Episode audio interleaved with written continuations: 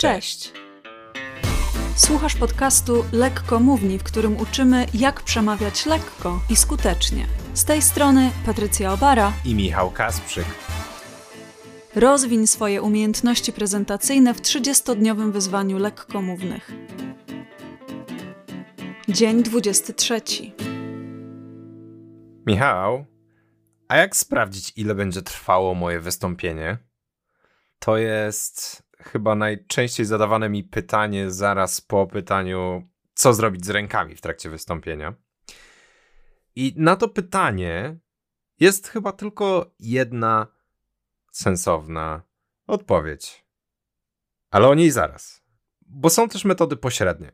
I teoretycznie można próbować oszacować, jak długo będzie trwało wystąpienie, ale absolutnie nie na podstawie slajdów. Wiem, że niektórzy robią tak, że stwierdzają, mam pięć slajdów, pięć minut na slajd, dwadzieścia pięć minut.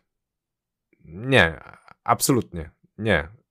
Można nie mieć w ogóle slajdów i mówić przez godzinę, a można mieć sto slajdów i przebrnąć przez nie w dziesięć minut. Slajdy absolutnie nie są żadnym wyznacznikiem tego, jak długo będziemy mówić.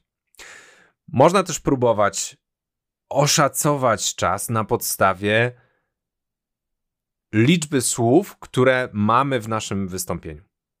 Czyli jeżeli ja zapisałem sobie całą treść mojego wystąpienia i wiem, że mam na przykład tysiąc słów, to mogę oszacować, ile czasu zajmie mi wypowiedzenie tych wszystkich słów. No i teraz taka średnia prędkość mówienia to jest teoretycznie przynajmniej sto trzydzieści słów na minutę. W praktyce raczej mówimy szybciej, więc pewnie koło sto pięćdziesiąt do stu sześćdziesięciu słów na minutę. No ale wiecie, ten sposób wymaga tego, żeby po pierwsze zapisać całą treść wystąpienia, po drugie trzymać się idealnie tej treści, no i wciąż możemy trochę przestrzelić, bo, bo przed ludźmi może się troszkę zestresujemy i będziemy mówić szybciej, albo może wręcz przeciwnie, może wolniej i może nie być idealnie. A poza tym musimy znać własną prędkość mówienia. Także nie używałbym żadnego z tych sposobów. Jest jeden prawdziwie skuteczny sposób, też nie w stu procentach idealny, nie ma takich. Ale ten jeden daje największe szanse na to, że oszacujemy dobrze. To jest sposób, z którego ja korzystałem i okazywało się na przykład, że na konferencję, na której miałem dwadzieścia minut, miałem przygotowane przemówienie na pół godziny. No i wtedy co? No wiadomo, no trzeba mówić szybciej, nie? nie, nie, nie, nie, nie. Jeżeli przekroczycie czas swojego wystąpienia, to musicie wycinać. I jakkolwiek możecie uważać, że macie absolutnie idealny materiał i nic już więcej nie da się z niego wyciąć, no to niestety trzeba zacisnąć zęby i wyciąć tyle materiału, żeby zmieścić się w czasie, który dostaliśmy na swoje wystąpienie. No ale dobra, jaki to jest sposób? Dosyć prosty i oczywisty. Trzeba zrobić próbę. No i teraz ważne jest to, że ta próba musi być na głos, a to dlatego, że mówiąc w głowie mamy tendencję do skracania pewnych kwestii, bo a tutaj... Okej, okay, to, to wiem jak powiedzieć, to teraz przeskoczę dalej, tutaj myślę dużo szybciej niż mówię, więc jestem do przodu w ogóle z treścią, więc nie, no, musi być na głos. Najlepiej na głos tak faktycznie, jakbyście wygłaszali to wystąpienie, więc nie tam szeptać do siebie, bo to też będzie zmieniało prędkość mówienia.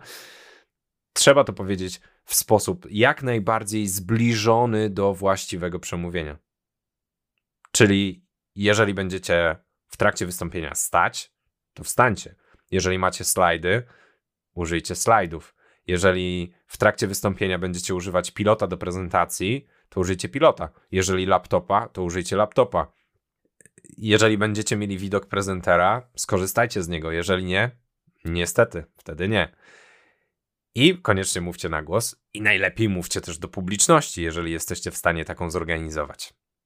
Im bardziej próba jest zbliżona do warunków, w jakich będziecie faktycznie występować, tym lepiej dla was, bo oswoicie się z sytuacją i czas, który wtedy zmierzycie, będzie najbliższy temu, który wykorzystacie w trakcie swojego wystąpienia. Taką dobrą zasadą też jest to, żeby projektować swoje wystąpienie na dziewięćdziesiąt procent czasu, który dostaliście, dlatego że trzeba wziąć pod uwagę, że wasza publiczność też może w jakiś sposób reagować. Jeżeli publiczność nagle zacznie bić wam brawo w połowie waszego wystąpienia i będzie tak rozentuzjazmowana, że będzie bić to brawo przez dziesięć sekund, no to jest dziesięć sekund mniej z waszego wystąpienia. Jeżeli powiecie coś zabawnego i zaczną się śmiać i wy zaczniecie się śmiać z nimi, a potem jeszcze dodacie coś śmiesznego, czego nie było w oryginalnym planie, ale warto wykorzystać okazję, że publiczność już się śmieje, no to następne cenne sekundy uciekają i może się okazać, że ucieknie wam tyle czasu, że i tak nie zmieścicie się w swoim czasie. Dlatego podsumowując, żeby sprawdzić, ile będzie trwało wasze wystąpienie, musicie zrobić próbę i najlepiej, żeby ta próba była w warunkach jak najbardziej zbliżonych do rzeczywistych warunków wystąpienia, a najważniejsze, żeby wygłosić ją na głos. Ćwiczeniem, które na dzisiaj dostaniecie, i jestem przekonany, że już wiecie, o co chodzi i pewnie nie możecie się doczekać, jest zrobienie właśnie takiej próby. Czyli macie treść, macie slajdy, zróbcie sobie próbę wystąpienia tak, żeby sprawdzić, ile ono będzie trwało. Pamiętajcie o tym, żeby zmierzyć ten czas. Od choćby prostą aplikacją w telefonie.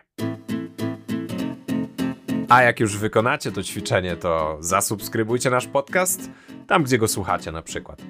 I jeśli chcecie, możecie się też odwdzięczyć za darmową wiedzę, którą przekazujemy wam w tym podcaście. Żeby to zrobić, wejdźcie na naszą stronę lekkomowni kropka pe el i w zakładce jak się odwdzięczyć znajdziecie sposoby, między innymi żeby wystawić nam opinie w Apple Podcasts lub w innych serwisach, które na to pozwalają. To pomaga w tym, żeby podcast zobaczyło więcej osób, bo odpowiednio działają tam algorytmy. A w następnym odcinku Patrycja będzie mówić o tym, jak rozgrzać swój głos przed wystąpieniem. Do usłyszenia.